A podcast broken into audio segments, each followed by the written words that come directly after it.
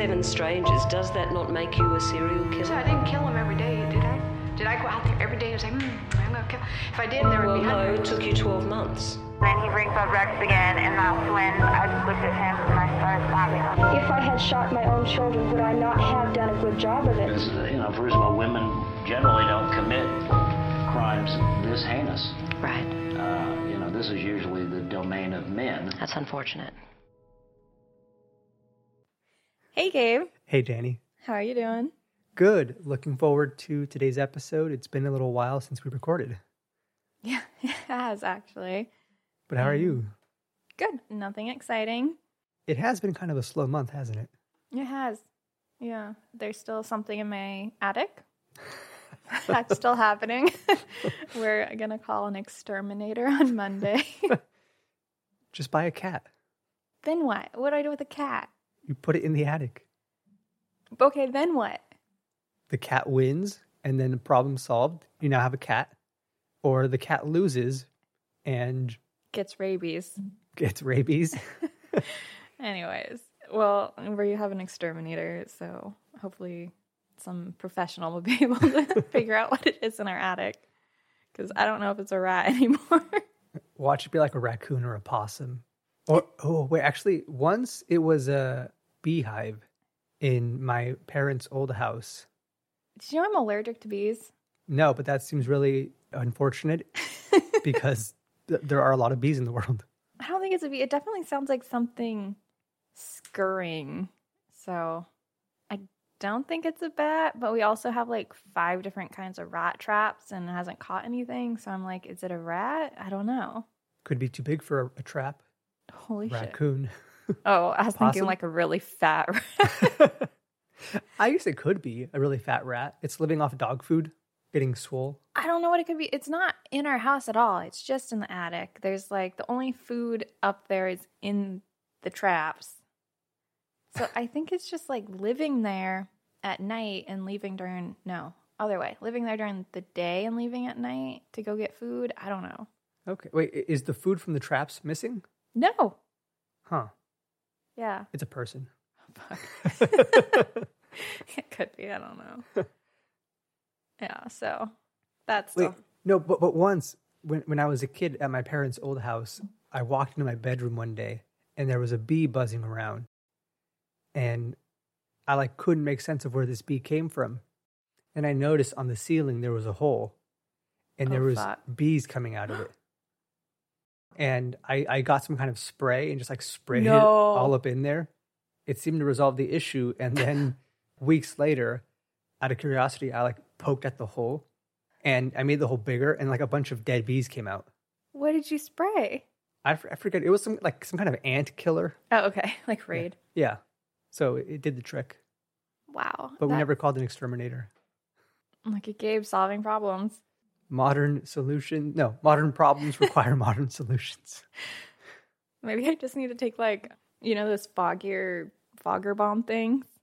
Oh, wait. Just Like, take a bunch of those, throw them in the attic. like the ones that actually like release uh, smoke over time? Yeah. Why not actually? I don't know. What if it starts a fire? I don't know.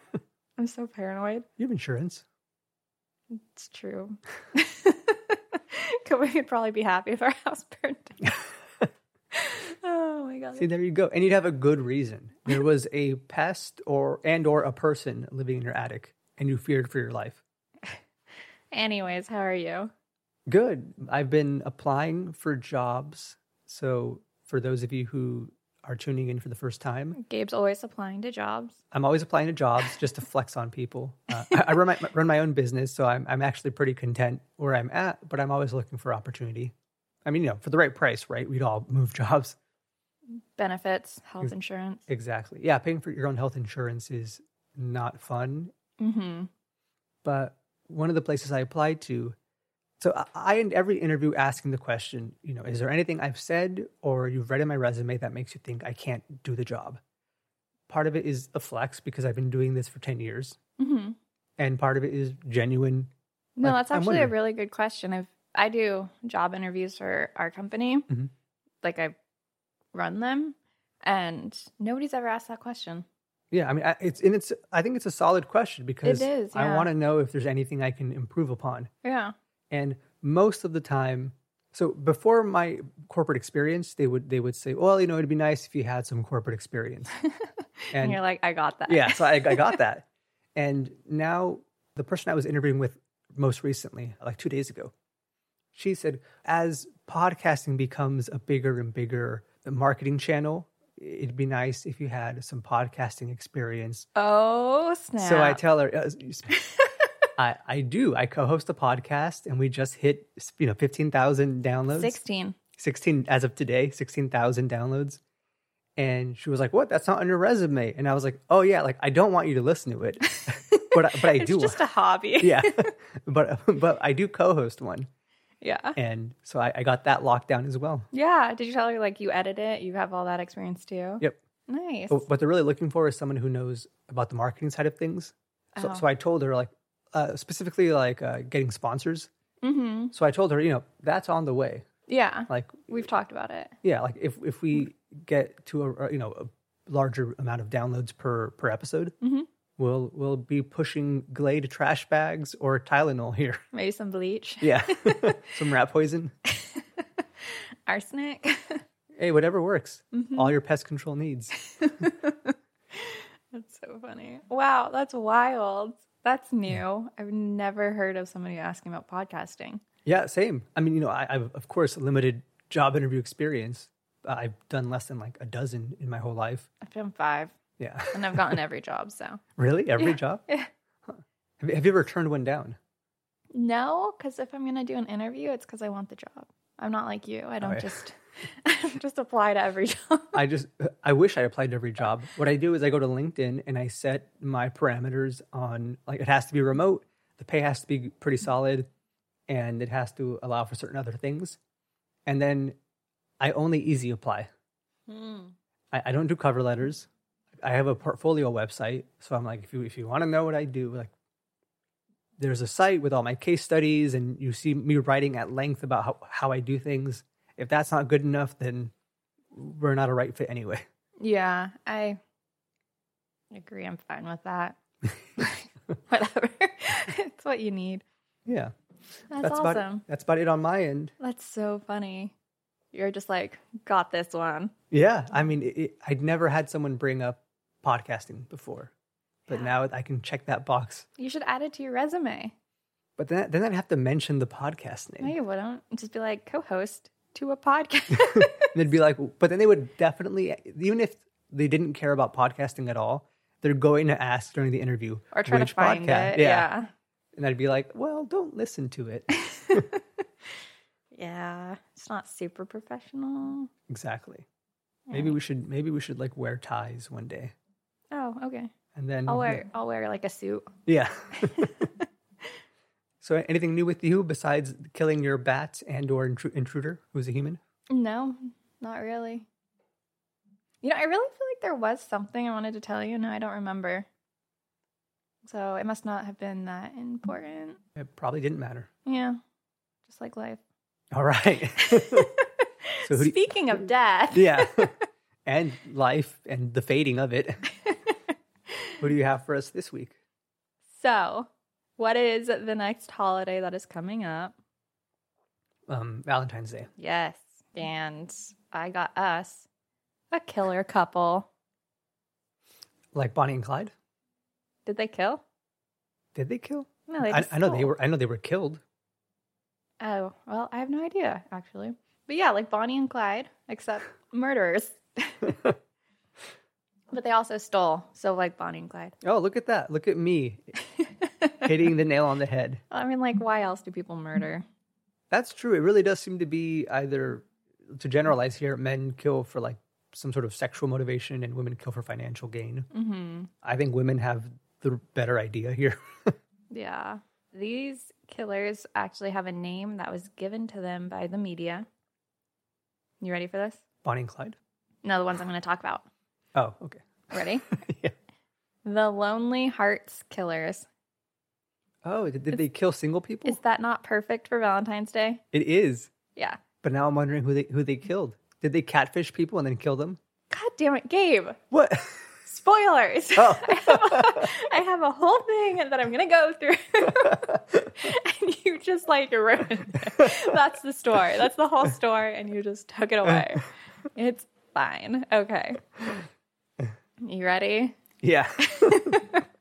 You know, you guys might as well stop listening now. Get this away.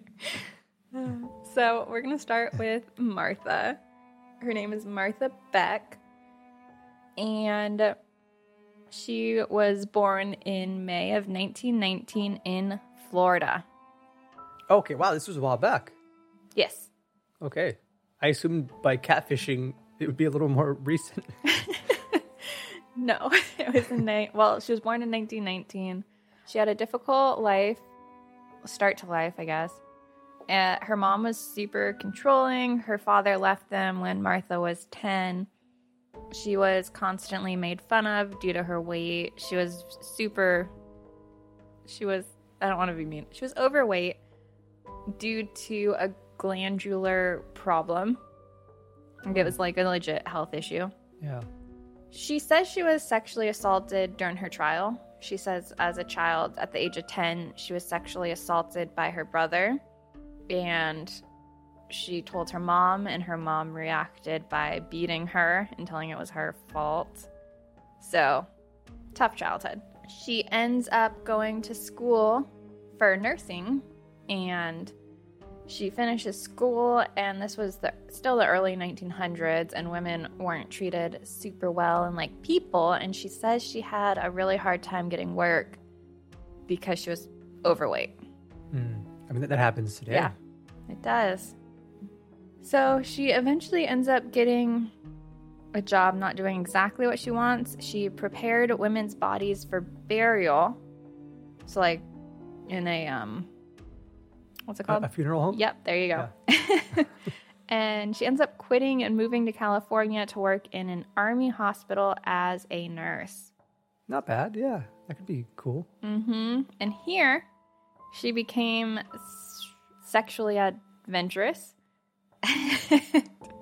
It- she starts going out to bars and bus stops to meet men and have casual sex. Super scandalous at this time, like very scandalous. Going to hell. Mm. She probably did, but for other reasons. she eventually gets pregnant, but the baby daddy refuses to marry her. And apparently, he was so against having to marry her that he tries to commit suicide. What? Yeah. He was like, wow, I done messed up here. And mean, tries to commit suicide. And she's like, okay, this isn't going to work. And she moves back to Florida. And she comes up with this story about how she married the baby daddy, who, the soldier, but he had gone to war and died in, it was World War II, and died. And so she says she was a widower. And because she lived in a small town in Florida where everybody gossiped and everything. And so they're all like, oh no, you poor thing, and give her all this sympathy, you know? Wait, if this was World War II, then she had her kid when she was like 30, like mid to late 30s? At math. what year is World War II? 1930, right? Uh, The late, well, it depends because the U.S. didn't get involved until the 40s. And she was born in 1919, so like 20s to 30s. Okay, yeah. Okay. Yeah. So she ends up having a baby girl and she gets a job in a hospital and then she meets a buff, uh, bus driver named Alfred Beck. And Mr. Beck was a bus driver and they ended up getting married very quickly because she got pregnant. And then they end up divorcing six months later because Alfred was like, I can't do this. And he bails. He gets on his bus and just leaves. And she ends up having a boy. So now she has two children and no partners. And her coworkers are all like, they feel bad about it. They feel bad for her. So one of her coworkers, it's speculated that this was a prank. So they put her on the mailing list for Lonely Hearts ads. So she receives this ad and it's like, hey, like send in a letter to this like magazine or newspaper where you can put an ad for yourself. It's pretty much like um Match.com or Tinder or like any online dating sites, but it was in a newspaper. Does that make sense? Yeah. so she gets this ad and she's like, well, why not? So she puts an ad out and she starts posting them in 1947. So how old is she, Gabe? she would be 48. No. She was born in 1919. No, wait, 47, 20, 20, 27, 28. She'd be 28. Okay. I was way off on the math before then. She wasn't 31 when she had a kid. She was like 21. Okay. Well, actually, at one point, it says that due to her glandular problem, she started like, what's the word where you like mature? Like you go through puberty. She went through puberty really easy, early. Okay. And like, yeah, I don't know. I guess it fucked with her. So, any- anyways, she puts this ad out, and like every day she goes and looks for responses, and nobody responds. And then she gets a response from a guy named Raymond Martinez Fernandez. And Raymond was born in December of 1914 to Spanish parents, so he is five years younger than her. Nice. He ended up having four kids in Spain with his wife. So he was born in America with his parent. His parents like immigrated from Spain, but then he went back to Spain, found a wife, had four kids there, and he comes to back to America during World War II. And he came back to find a job here and he's described as like really friendly and nice and normal. But then when he's on the ship to America, a steel hatch falls on his head and fractures his skull, injuring his frontal lobe. What does the frontal lobe do, Gabe? It handles executive function and reasoning. What does that mean? What is Impulse exec- control. There you go. Yeah. Yeah. Just like that kind of thing. Yeah. It's thought that the damage affected his social and sexual behavior. And it also left him with a really gnarly scar on his head, and his lush head of hair went away. He started balding. Wow. Okay. Mm-hmm. Because I don't think hair grows where scars are, right? No. Yeah. So he gets to America and immediately just steals some clothing. And he later says it was like he just couldn't control himself. Hence, you know, frontal lobe damage, impulse control. Right. So he gets caught and he goes to jail. And while in jail, his cellmate teaches him voodoo. And he later claims that this is what gave him his power and charm over women. I mean, I mean, did he have power and charm over women? I don't know. We'll find out, Gabe. We'll find out. so he gets out of prison and he starts answering these personal ads. So he's living at, with his parents at this point.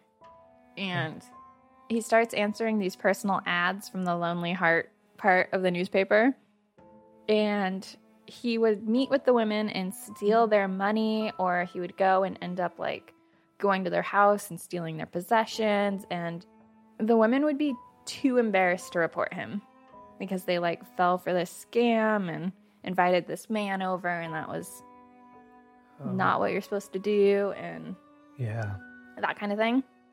So, back to 1947, he answers an ad for Martha Beck, the woman we were just talking about. Raymond writes to her. Okay, so at this point, he ends up using all that money that he stole from women and stuff, and he gets an apartment in New York. And he writes back to Martha, and he's like, I live in New York and I work in import and export trade, and I'm a businessman who's made a lot of money doing this. And so they correspond for a little bit, and Martha's like, Come meet me, and blah, blah, blah. And Raymond's like, Okay. And so he goes and he meets Martha, and she is like smitten and desperate. Not to be mean, but I mean, she has two kids, you know, like she wants, and he's the only one who's responded to her ad. Really? hmm Why? Why would that be though?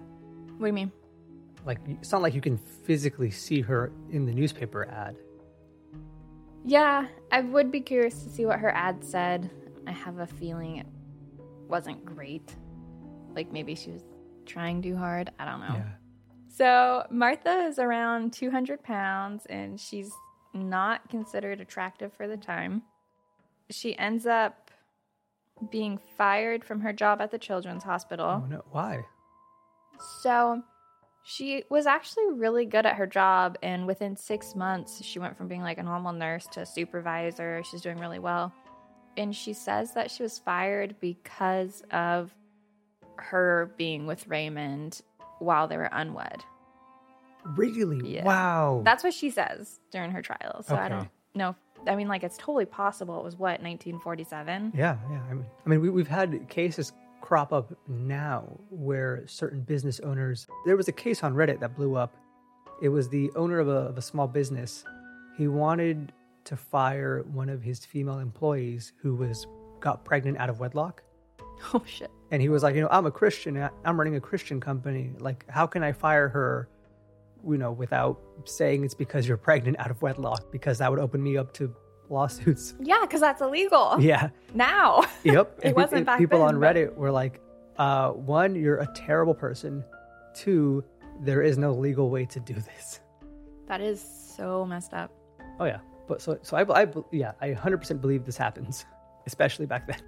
Yeah, I mean, she wasn't pregnant at this point, but Right. I she mean, was still with a guy out of yeah. wedlock. So. more so someone being like, I don't agree with your life choices that aren't hurting anyone, but you know, screw you. So it's not the Christian way. yeah, exactly. Nothing against Christians here.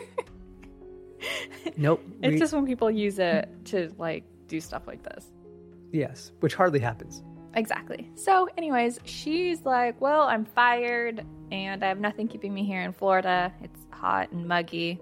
Let's move to New York where it's not hot and muggy. Except for the summers. It's either freezing cold or hot and muggy. yeah. So she just goes and arrives at his door with her two kids and her belongings. And she's like, Hey, I was fired, but we're going to get married, so it's fine. And he's like, What? Very bold of her. Mm-hmm.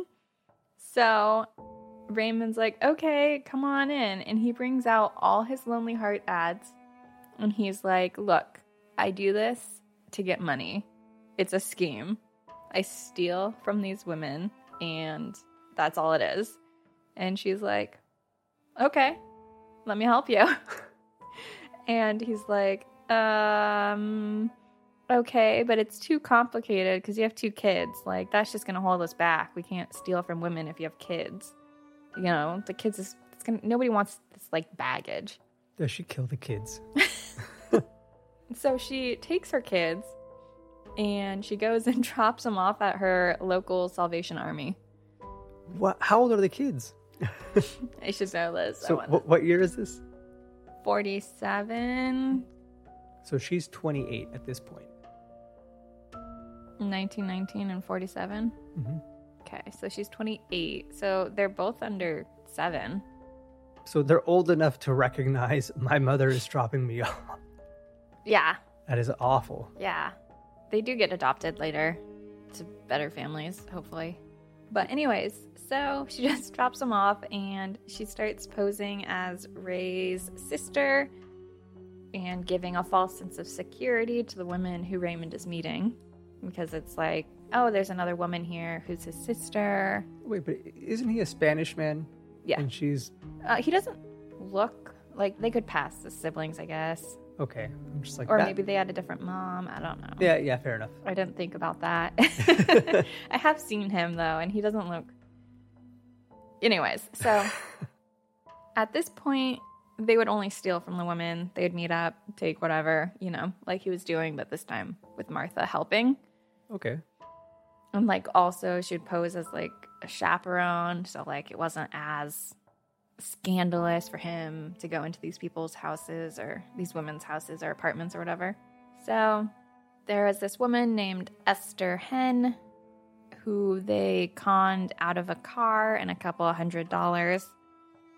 And luckily, she was like weirded out by this whole thing. So she ends up just bailing because they're trying to get her to sign over her like insurance stuff to them, like if she died or whatever. As part of a date? Like, what is happening here?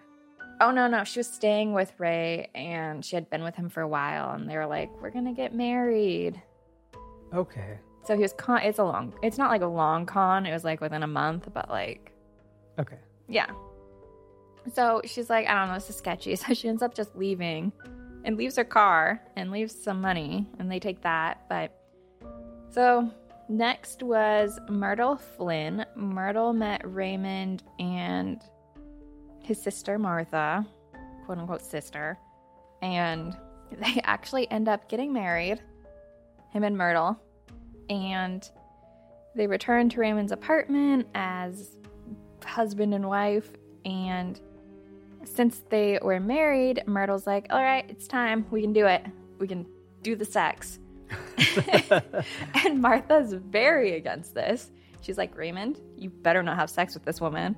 And it got so bad that they end up drugging Myrtle and putting her on a bus back to her hometown in Arkansas because they're like, because Martha's freaking out. She's like, Raymond, don't you dare do this.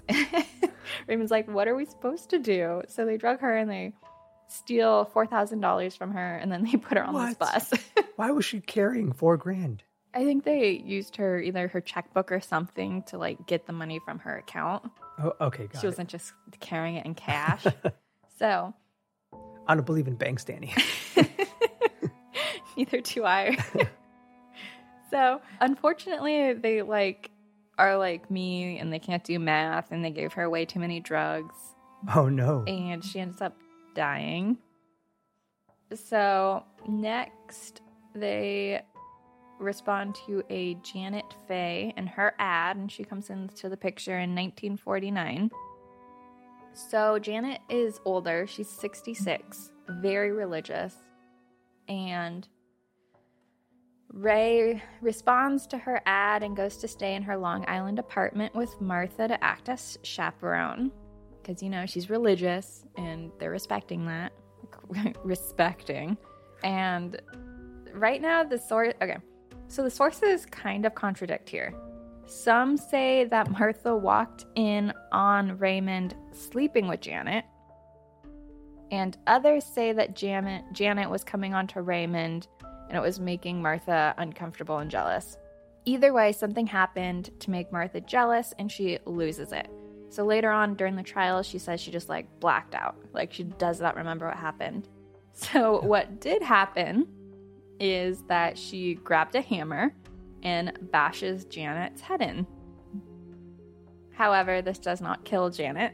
She's still alive and groaning and Ray comes out and he sees this half dead Janet and he's like, "Martha, what did you do?" And Martha's like, "I don't know." So he finishes the job and strangles her. Oh, wow. Wait, so this guy w- walks into a room, sees his fake sister standing over Janet's body. Uh-huh. Janet's head is half caved in, and Martha's holding a bloody hammer. And he's like, What happened? See, this is how you know his his frontal cortex is damaged. Well, no, not only is he like, what happened, but then he's like, let me help you finish. Yeah. Yeah. So, okay, what they do next is they take the body, they put it in a trunk, and they take it to his sister's house. And they're like, hey, girl, we have this trunk here. Can you store it for us just for like a few days? what? yeah. And the sister's like, okay. And they're like, cool, don't open it. And she's like, okay. Danny, if I were to take a trunk to your house and say, Can you hold this for me, but don't open it, what would your reaction be? I would totally do it. I wouldn't. Oh, you asked me not to open it. What if it's something personal? I'd be like, yeah, that's fine. I mean, okay, this was clearly a personal item because it was proof of a murder they did, Yeah. but still. I mean, come on. Would you open it? No, but I wouldn't open it if it was like, you know, a box. If it was a human sized trunk There's no way. and people came in a panic and they were like, hey, could you hold on to this human sized trunk, but don't open it? Yeah. I'd at least be like, what's in the trunk? and what if they're like, doesn't matter? It's personal. I'd say, okay, can you promise me it's not a human body? I have a feeling Ray would be like, yeah, it's not a human body. he probably would. Yeah. I mean, come on. If somebody asked you to store something and not open it, you would totally do it. It- yes, this entirely depends on the size of the thing, though. What? Okay, you you could bring a coffin to my house and you Yeah. could be like, "Can you hold this for a few days and not open it?" And I'd be like, "Yeah, that's fine." Well, Danny, the only reason I would bring a coffin to your house is if I, I opened it and was like, look, There's no body. there's no bodies in here.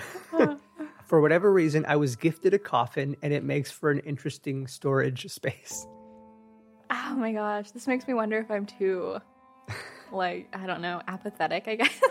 You're like, I don't care. it's fine. I mean, like, no one would, you would for sure be questioned, like, as the person holding the Mm-hmm. body, but you're not guilty of a crime if you don't, genuinely don't know what's in it yeah. and you don't open it. They're just like, "Can you not open this?" And you're like, "Okay." Yeah. So, so, fine. so I sort of, like, it'd be one thing if you, if, like, let's say someone killed Anarchy or Kobe Mhm. and then you went missing for a month. Mhm. And then you arrived at my doorstep with a coffin sized trunk and were like, Can you hold this for a few days? like, a part of me would wonder, like, okay, did you track down the killer and then kill them? And now you're trying to buy some time to figure out what to do with the body. Then you would hold it and not open it, right? So I'd be like, yeah, sure. I'll hold, you know, this could be like any number of Danny's things. Mhm, Wink, wink. but I would knowingly be like, I think there's a body in here. Would you call the police and report it? Nope, because I have plausible deniability. I'm just holding a human sized storage container for a friend and it's personal, so she told me not to open it. The end. Human-sized storage container. Oh my gosh. This, okay, I really wonder. This reminds me. I remembered what I wanted to tell you. Oh, what is it? Should we tell a story in the middle of a story? No, save save it for the end. Okay. Uh, remind me to tell you later. Okay. It is true. Oh, it's. I texted you to remind me, Oh, uh, like a couple days ago. Well, that was days ago. How could I possibly remember that? Okay. That has to do with trunks, kind of. It has to do with being dead, and I don't know how I'm still alive. Anyways, where were we? So, the sister did what any good sister would do, what I would do, mm-hmm. and didn't open it. and a few days later, they come back and they pick up the trunk. And at this point, they have a rental house that they're renting. And they go into the basement. And a lot of time, a lot of basements back then were uh, just dirt bottoms. They're unfinished basements. It's Yeah. just like a thing for like water. It's a thing. Anyways, they dig out the basement, they put the trunk in there, they cover it, and then they concrete over it.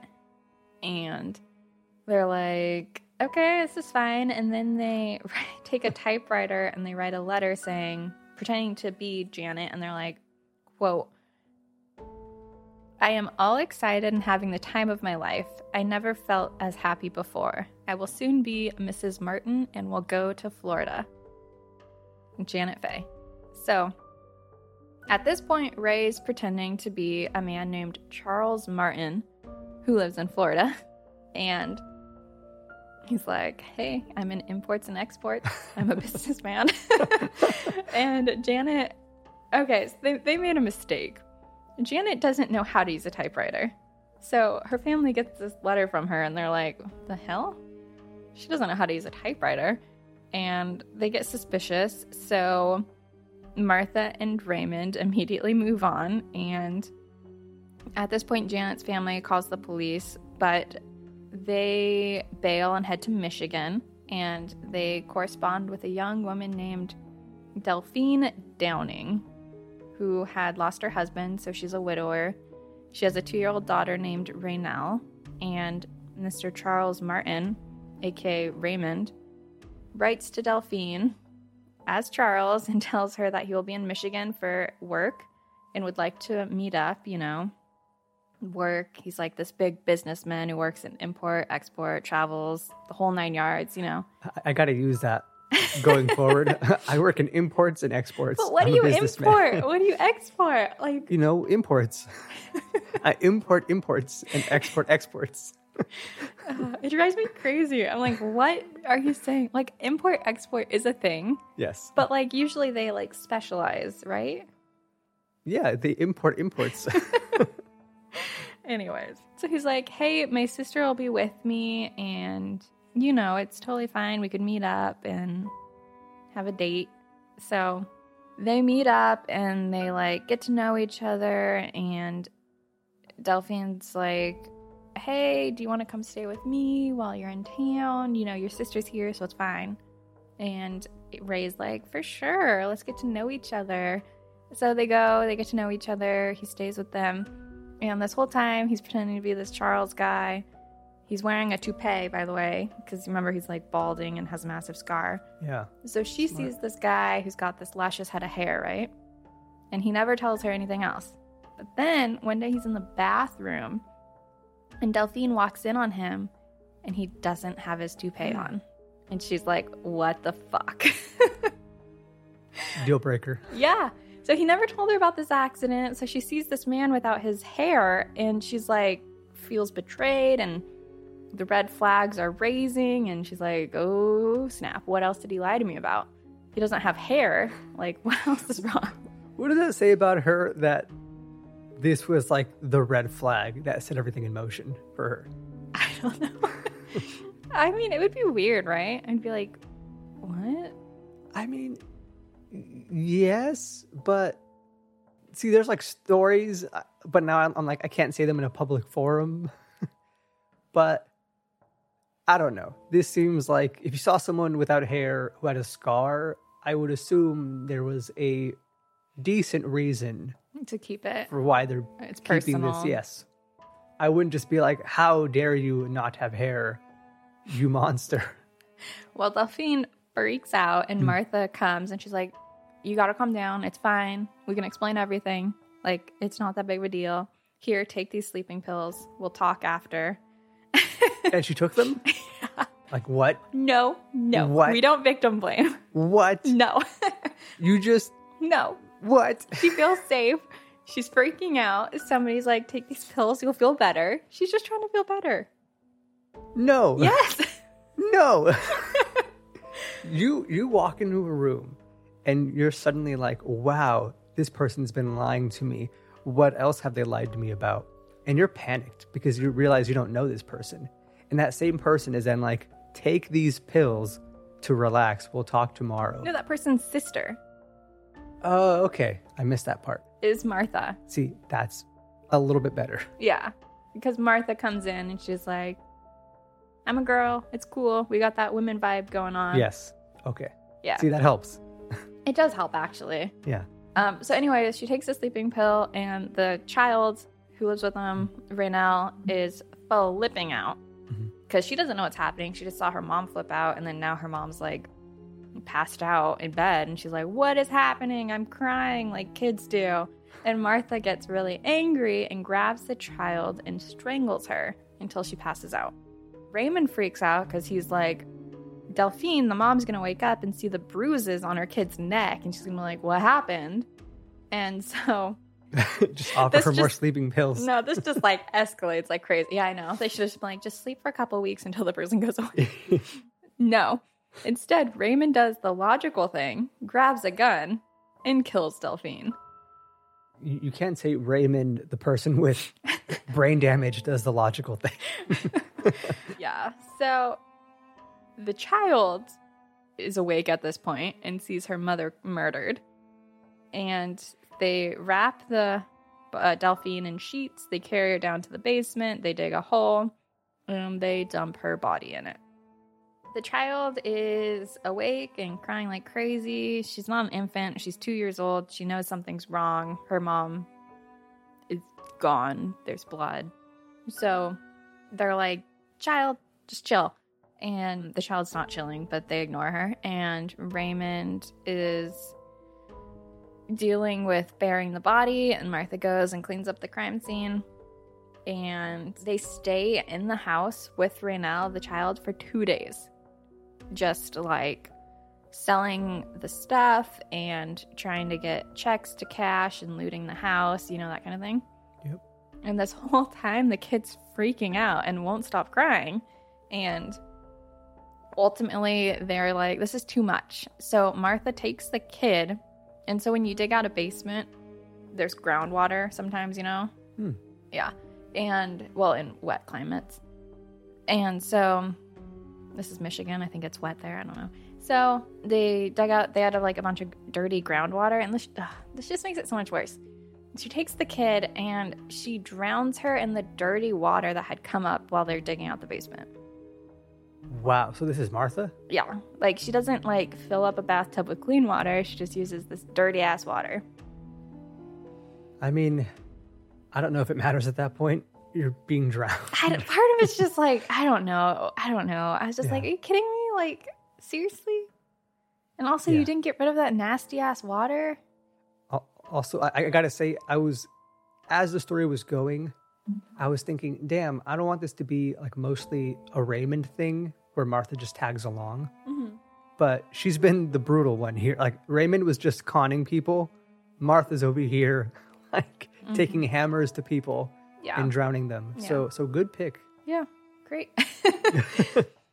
so after Rainelle's murdered, they bury her next to her mom, and then they go to the movies.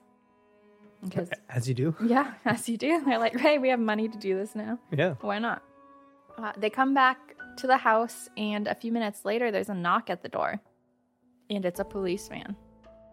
And the policeman's like, "Hey, like it's been reported that Delphine's like hasn't been out lately. Like we just want to check up on things." And they're like, "Yeah, go ahead, check up." So the police come in and they go down to the basement and they're like, "What's with this like new cement here?" And they're like, "Um, nothing. It's fine." And the police are like, "I don't know. This is kind of weird." And they actually like dig up the cement a little bit and they're like, "There's a fucking body here." also, Raymond and no, Martha is using her real name at this point, I think, and Raymond's not. And they're like, "That's weird. You're not Charles. You're Raymond." So like, there's like a lot of red flags the police are picking up on, and then they find this body. So they're like, "Uh, we're gonna arrest you." And it's February 28th, 1949, a few days after Valentine's Day, and um, they immediately confessed to everything. Wow. Mm-hmm. I like if I was them, I'd been like, "Whoa, what? Yeah. Th- there was a body here. What? I had no idea. They just they said they were like doing the basement. I don't know. Yeah. It was these construction people. Anyways, Raymond's actually bragging. He's like, I'm no average killer. I did a lot of stuff and Wait, but he didn't kill anyone. I guess no. He- He, he shot. He shot. he shot yes. Delphine and then he also strangled Janet to finish her. Yeah, but she was dying. She was dying. It's not funny. Um, okay. they end up, Raymond and Martha end up signing a 73 page confession to avoid. Okay, so they're so stupid. They signed this confession to avoid being extradit, extradited to New York because New York has a death penalty and Michigan doesn't, and they want to avoid the electric chair, which is what they used back then, and sounds painful. So they sign this confession and they confess to killing 17 women, but there's only these evidence of this four the one with the drugs on the bus, Janet with the strangulation, and then Delphine and her daughter. And they end up going viral in the newspaper as the Lonely Hearts Killers. The media just like attacks Martha way more than they do Raymond because she's they called her fat they called her big martha they're like a 200 pound figure of wrath this unattractive fat woman like oh it's pretty mean so the governor of new york ends up calling whoever in the state of michigan and they create this deal where michigan will waive the criminal charges for delphine and rainelle so that martha and raymond can be extradited to New York for the Janet Fay murder and therefore get the death penalty. So apparently, signing that 73 page confession was not a good idea and did not get them out of that. Should have had a lawyer. Yeah, they didn't, Yeah. obviously. so Raymond tries to throw Martha under the bus during the trial. He's like, I only signed that 73 page confession to try and help my sweetheart Martha. I just like didn't want her to end up in jail for longer than she needed and blah blah blah. Because back in Michigan, they're only looking for like it wasn't even life in prison. It was like I think 7 years or something stupid. So anyways, it was like not a big deal and now it's like, hey, you guys are going to die. So, it ends up being pretty easy to dismiss like his whole it was all Martha thing because he had confessed to everything. And when Martha took the stage, she started discussing her like difficult childhood and she cried about having to abandon her children. She's like, it was so awful. I'm like, seriously, Martha, come on, girl. Having to abandon? and this is a quote from Martha We loved each other, and I consider it absolutely sacred. You referred to the love making as abnormal, but for the love I had for Fernandez, nothing is abnormal. It was it was abnormal. They're weird. Yeah. you don't murder for love. So the trial lasted 44 days, and the case then goes to the jury, and the jury comes back, and Martha and Raymond were sentenced to death. Shocker. Literally. So while in prison, Martha and Raymond continued to write letters to each other, and some days it was like they loved each other, others days they did not, and they would turn on each other. It was clearly toxic. And then on, oh, this whole time, this whole time, by the way, Raymond's still married to his wife in Spain with his four kids there. What was their take on any of this?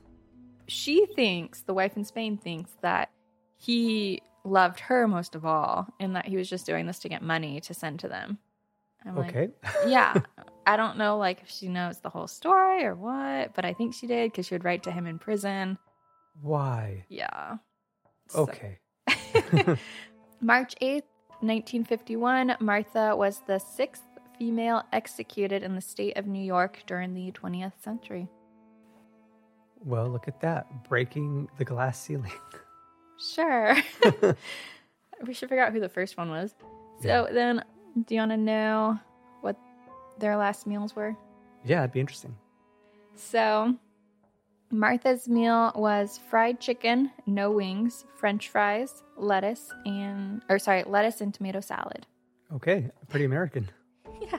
And then Raymond wanted ooh, also french fries, an onion omelet, french fries, chocolate, and a Cuban cigar. so that's the story of the Lonely Hearts Killers. Well, Danny, thank you. That was a pretty crazy ride. Isn't it always? Yeah. yeah. I feel most terribly about the little girl. I thought you were going to say you feel the love in the air. No. I was like, Yeah, I know that that little girl. Of all the people, I like. I wish they would have let her go for sure. yeah. I mean, two days. What was the point of keeping her alive? Like, Yeah, and plus Martha had already dropped off her own kids at the Mhm. Salvation Army. So I'm like, really, you couldn't have dropped off this kid at like a firehouse? can two year olds speak? Yeah, depending on the, on the two year old, but yeah. So, like, maybe they're worried she could. Oh, she would rat them out. Mhm. Oof. But it'd be a two year old. That'd be who's gonna who's gonna believe a two year old though? I mean, like, they'd probably at least go and check and be like, okay, she's saying her mom died. She can, Yeah. like, we can at least go check. We know who this kid is. But even when the cops came, they allowed them to search their home without a warrant. They also confessed immediately and then signed a 73 page confession. Yeah. So they're killers. They're not geniuses. Yeah. So if any of you out there want to partner with someone who has brain damage, Don't. uh, yeah, don't. not that, I mean, mm, not that brain damage is like bad. It's just, it's interesting how it can affect people for sure. yeah. I mean, we we both for I mean, brain damage is bad, but like, yes, like it's it's objectively not something you want. yes. You know, uh, I, I although there are those rare cases, apparently certain people who've taken blows to the left side of their head have developed savant abilities. But but that's a very small minority. Most people What is that? savant abi- like the people who have the ability of like eidetic memory so they remember either everything or some specific things perfectly or they, they suddenly become math geniuses or suddenly become capable of picking up languages quickly Oh wow.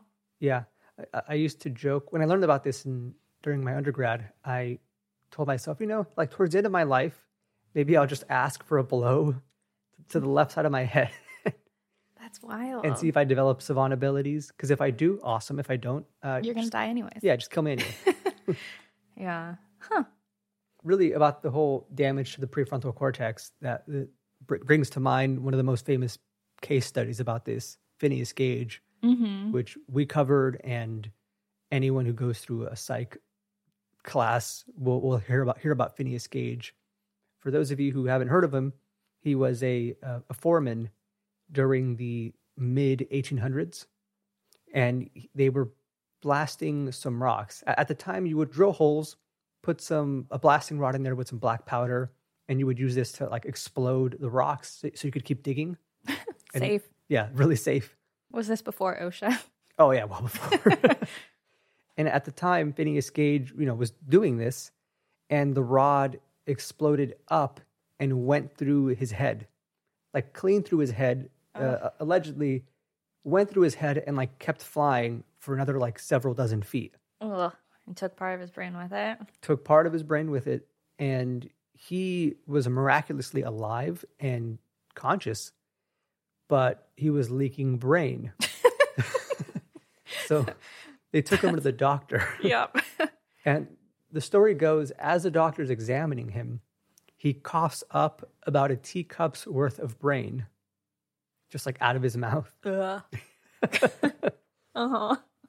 And this changed Phineas Gage forever. Yep. Before the accident, he was known to be a pretty like serious by the book uh, individual, like a good foreman, a good employee, and a faithful and loving husband. Afterwards, he became so impulsive and bad with time management that he couldn't keep his foreman job, and he became addicted to gambling, and he became uh, what's the word for a cheater? Like a philanderer? Yeah. Yeah, he but he basically he just started ch- cheating on his wife a whole bunch, and he, he eventually you know like split ways with them. But this is one of the most famous case studies about how, so the rod went through and damaged his prefrontal cortex in particular, Mm-hmm. which executive function, decision making, Impulse control. impulse control. So it, it was sort of the beginning of, what we come to understand as the whole the effect of brain damage to specific parts of the brain Mm-hmm. because health wise, he was pretty much fine. Like, Just missing part of his brain. yeah, like it- it's not like he couldn't work like physically Yeah. or like he had any kind of, he, he would develop health issues down the road, Mm-hmm. but it's not like at that time, at that age, he suddenly was like more prone to being sick. Yeah. It really was primarily that he just changed as a person. Yeah. That's wild. That'd be so difficult because, ugh. Yeah. And imagine it'd be one thing to be the one going through it because it's just like at the end of the day, we are Who we are. and we're like we're like a sack of neurotransmitters firing away and that is our personality and who we are as people Yeah. you change that people like with depression who you know too much or too little serotonin or too much too little dopamine Mm-hmm. and slight tweaks to our brain chemistry and we are different people It's so crazy. Yeah. so to go through it it would be more gradual not gradual but it's just hard to recognize changes in yourself because Yeah. we're like we're all gradually changing Mm-hmm. and it's hard to like think back five years ago and be like what was i like then Mm-hmm. because it, it just seems like like most people think they don't change that much throughout their lives But they do. but they do Yeah. but for this like to be a friend to phineas gage It's like he flipped a switch. right and at that point like is it the same person Yeah. It's, yeah. like yeah i wondered that about his case in particular like at that point it's like a different person Right. with the same face yeah. And same body, but like, yeah it's pretty much a different brain. yeah Yeah. so, uh, so Which I, i've thought about that Yeah. It's like who you are is your brain, your function, stuff like that. And his changed. Yeah. Like I've wondered if you had like a close friend who went through brain damage similar to Phineas Gage but not as violent, Mm-hmm. are they like who are they to you now? are they still your friend because they have the same voice and the same face and the same Yeah, probably. or are Just different personality. But what they, but but but isn't that like you're you're friends with the person, yeah. the personality? Without that, I feel like people wouldn't. I don't know how to like say what I'm trying to say. Like pe- people wouldn't like toss away somebody because of personality change, you know, unless it was as drastic as Phineas's, maybe where you're like, "Wow, you're cheating on your wife. That's not cool." yeah, no, I, I get that. Yeah. but but even then, what if the person, what if the personality didn't change? Like they didn't become less moral. What if they just became different people? Like what if I suffered brain damage and then I got really into crystals and yoga and and I lacked like impulse control, or I became like mo- like chasing women all the time. You know, like what if what if like some key aspects changed? Like, wouldn't you be in the right if you were like, you know what, like we don't really get along as people anymore. I'm not really into what you're into anymore, As long as you didn't turn extroverted, I'd be fine with it. and yeah. extroverted. Oh God, we're done. Yeah. Danny, do you want to come out to a party no. every weekend? Like, how many times can I say no before he just drops me naturally? Never.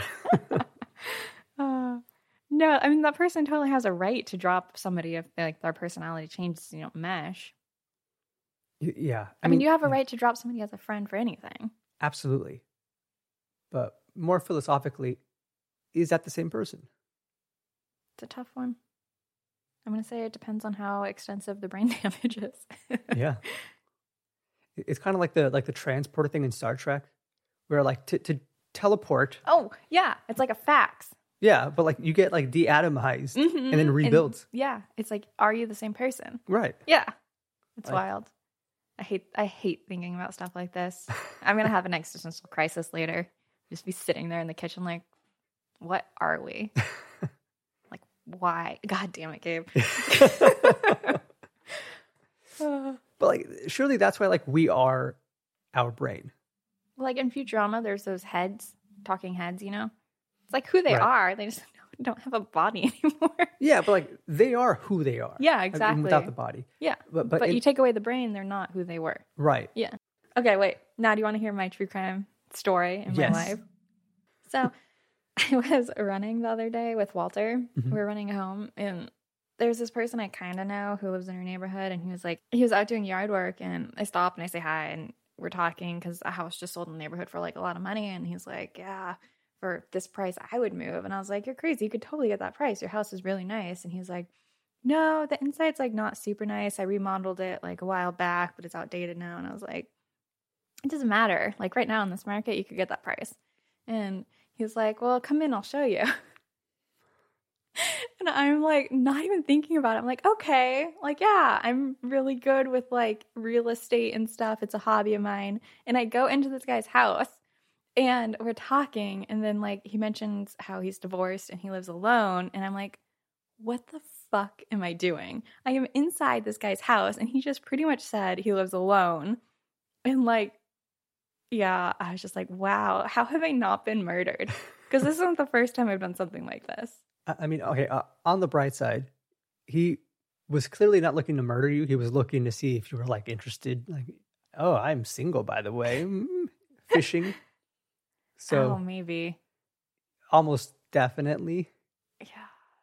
I don't know. But, anyways, I was I just mean, like, uh, to be fair to that guy, that could be a normal thing to bring up because it's you know if it's if it's top of mind, it's happening to him. Like he's being he's in the process of being divorced, or it just he just got divorced. it happened a while back. Then how how while back? I didn't ask, but he said it happened a while back because I we were talking about mortgage and so it came up naturally. But the way he said it, you know how sometimes they, people say things and it's like there's like an undertone, Okay, and yeah. the undertone was like we're alone, and I was like, fuck. yeah. I, I- so I think he was more hitting on you I don't know. for sure. I'll tell you more later. But Okay. yeah, anyways, I was just like, God damn, I run a true crime podcast Yeah. and I went into the stranger's house. Like, Yeah. what is wrong with me? Anyways, Yeah, don't do that. no, don't. Never go to a second location with somebody. just don't. So Well, at least Walter was with you so he could watch and not do anything about it. yeah, no, he's useless. He was like, "Hey, friend, I'm gonna sit here and look like a uh, golden retriever." Oh, Walter. Mm-hmm. Well, Danny, glad you weren't murdered. Thanks. I mean, if you're gonna get murdered, at least make it a woman who kills you. I know, so I can be on the podcast. yeah. Or or maybe I fight back and I murder the person. Oh, and then we could interview you. yeah. So, Danny. How was it murdering? someone? yeah. well, Gabe, it sucks. Yeah. yeah. Anyways, okay. I think that's it. Thanks. Cool. Thank you all for listening. Follow us on Instagram and Facebook, I guess. And um, that's it.